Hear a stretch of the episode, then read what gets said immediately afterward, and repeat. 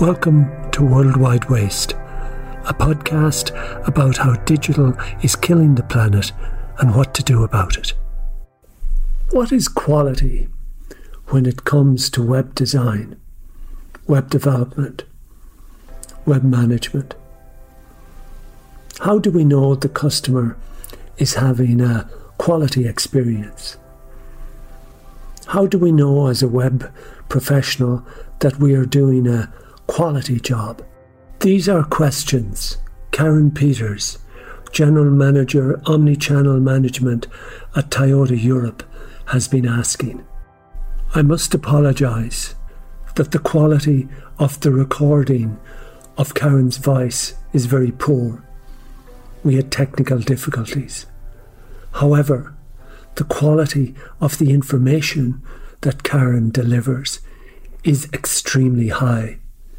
In fact, it is some of the most important insights that I have heard in 25 years of working in web management.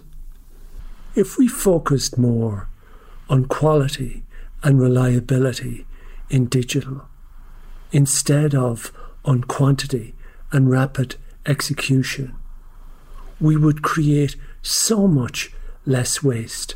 If you want to focus on quality on the web, one of the first things you do is focus on fast downloading pages. For us, the main thing is we saw, of course, a shift to uh, to mobile, and uh, we we've been um, mainly fighting with marketing for years on the importance and the, of, of speed, right? That low speed pages is really chasing people away. Um, combined with the fact that we had too much um, let's say hobby cooks in the kitchen trying to just quickly little creative agencies trying to do something uh, to to quickly just do a campaign and we needed something to show and to prove that this was impacting quality. Um, and um, it's also linked to a piece of work that we did on digital governance, where we said, look, we are a company known for quality of our products, the cars, we're obsessed by quality, but in essence, a digital product is also um, we should have the same care about quality. So we kind of revised our KPI uh, uh, framework where in the beginning everything was about site traffic. So now we put as a foundation we have digital quality, um, we have digital satisfaction, and then we have business contribution. So we kind of like redesigned the framework we're working against just to make sure that we do deliver um, and the satisfaction, in fact, the whole work was starting from the uh, the top task analysis we did with you. But on the quality, what we're looking at is the loading time, the average JavaScript errors, the amount of mistakes, spelling mistakes, missing images, broken links, blah blah blah blah. So we have a whole framework on this, which is showing the average uh, performance uh, by uh, NMSC um, and uh, we, we really challenge them to get to certain targets. So, for instance, on speed, uh, the most perfect speed would be score one. Our target is um, currently 0.85, but in certain markets, where, for instance, the consumer in the Nordics, they are uh, even more demanding, we are raising the bar because at 0.85 performance in the Nordics is still not delivering the highest customer satisfaction. They still think it's too slow. Um, so the, the whole uh, digital quality framework that we designed was very much in line with um, uh, our thinking on vehicle quality. So I started to have meetings with the quality division, the vehicle quality divisions in our team, to understand um, what is your definition of quality? How do you measure quality? And especially when we started to, uh, with uh, uh, the releasing of the app, which is like a, a customer app that we have, um, the, the, the, the, fact that the app is a product was even stronger than we had before. So, uh, because the app becomes a tool for the consumer to manage his car. Um, so, especially for this one, we went one step further in aligning what we call the typical vehicle quality processes and trying to think what could be the virtual replica. Um, and this is how for instance, also picked up by the quality team, and together there is an initiative around uh, what we call digital quality product uh, uh, alignment. It's still, of course, we're building it step by step. I'm not saying we are there yet. So what we have now achieved, that from a website, we see uh, quality performance being uh, really speed of loading and this kind of stuff. Um, but we're taking it further step by step as we are evolving, and especially as for instance, the role of an app is becoming more important. It continues to amaze me why we have so many poor quality websites. Too much poor quality code, too much poor quality content. I always said it's because digital is a bit of cowboy lamps. Anyone who can code a little can go digital. A foundation of quality is how you deal with bugs, out of date content, broken links. Many organisations I've dealt with over the years find it extremely difficult to fix basic things, to remove out of date content, to fix broken links. We have someone who's looking what is all the tickets that are coming in so we can identify if there is a structural issue um, it's really like a content issue. So we can more quickly identify a bug. And then we also have uh, resolution time targets. So where sometimes the, the, the, problem is really complicated. Like if it's a car configurator, the problem could be in the database, it could be in the code, it could be in the model setup, it could be in the images, it could be in the 3D, it could be really anywhere. But even for these ones, we, we have like a, a, a, a way or a process where all these, these people on that very specific complex one, they have a fixed time slot now that's quite recent by the way, in the week where all of them are available. So if one of the issues is occurring, they can all get on the phone and we can see what is the fastest way to re- resolve it. Because one thing is to see what is the quality. The second thing is to identify how many ongoing quality issues because the website is constantly changing, right? How many of these issues can we uh, identify as structural issues, and then also how quickly can we solve them instead of saying, oh, okay, uh, there's something on the Belgian side. Uh, uh one day we will fix it. No, the, the, the, issue is we've seen a reoccurring issue. How can we fix it? And this is all about the, the, the Kaizen thinking that we have in house. And it, it took us maybe a bit too long to our own, uh, uh, uh, if we reflect back, that we are sitting in the middle of an organization obsessed by quality. So it is more than natural that we're using all the, the tools and the frameworks that we can learn from our, our people working on the product quality to apply these same methods for us. Interacting with digital requires a reduction of the senses. That's one of the reasons why a lot of people feel particularly stressed with Zoom type meetings. You can't really read the room. You can't really get a sense for what's actually happening. What it forces you to do is really concentrate on listening a lot more. You go to much more singular senses. And that's a real problem. Toyota have been aware of these sorts of issues for years and have been very focused in relation to their metrics in delivering good visualizations of how they show and present data. They recognized that digital metrics in particular are very problematic. It's very difficult to understand what digital data is actually telling you how many visitors, how many pages they looked at. It's very hard to get a sense for what all this means.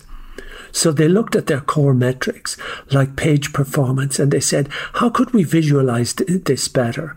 And they came up with a very interesting concept, a type of UFO type orb that they place in their headquarters office in Belgium that they call Simon We called it Simon because it looks like the game of Simon, right? That we all know from when we were young with the full colors. Um, it's turning around and it's changing colors. So if there is something, um, everyone see that something is going on, and the right people know how to interpret it. This is amazing. A UFO type orb sitting in Toyota headquarters that changes colours based on the experience people are having on the website. So if the websites are downloading really quickly, the orb is nice and white coloured. However, as the websites begin to slow down, the orb begins to change colour and gets redder and redder. If, if you look in Toyota, um, um, the way we work the, the, visualization of problems is one of the key elements that we learn in the whole uh, Toyota concept. So uh, th- the problem that you often have with digital that is perceived as very complicated, and and when you start to explain, you're losing out all of the people. But by having kind of a device like this, you can very easily explain what it stands for. So it makes it much more accessible. So we had info sessions, even with our president and CEO explaining what this thing was doing. It was not just on that topic. We were explaining everything that was happening in the team, but these people, re- it's people remember it, right?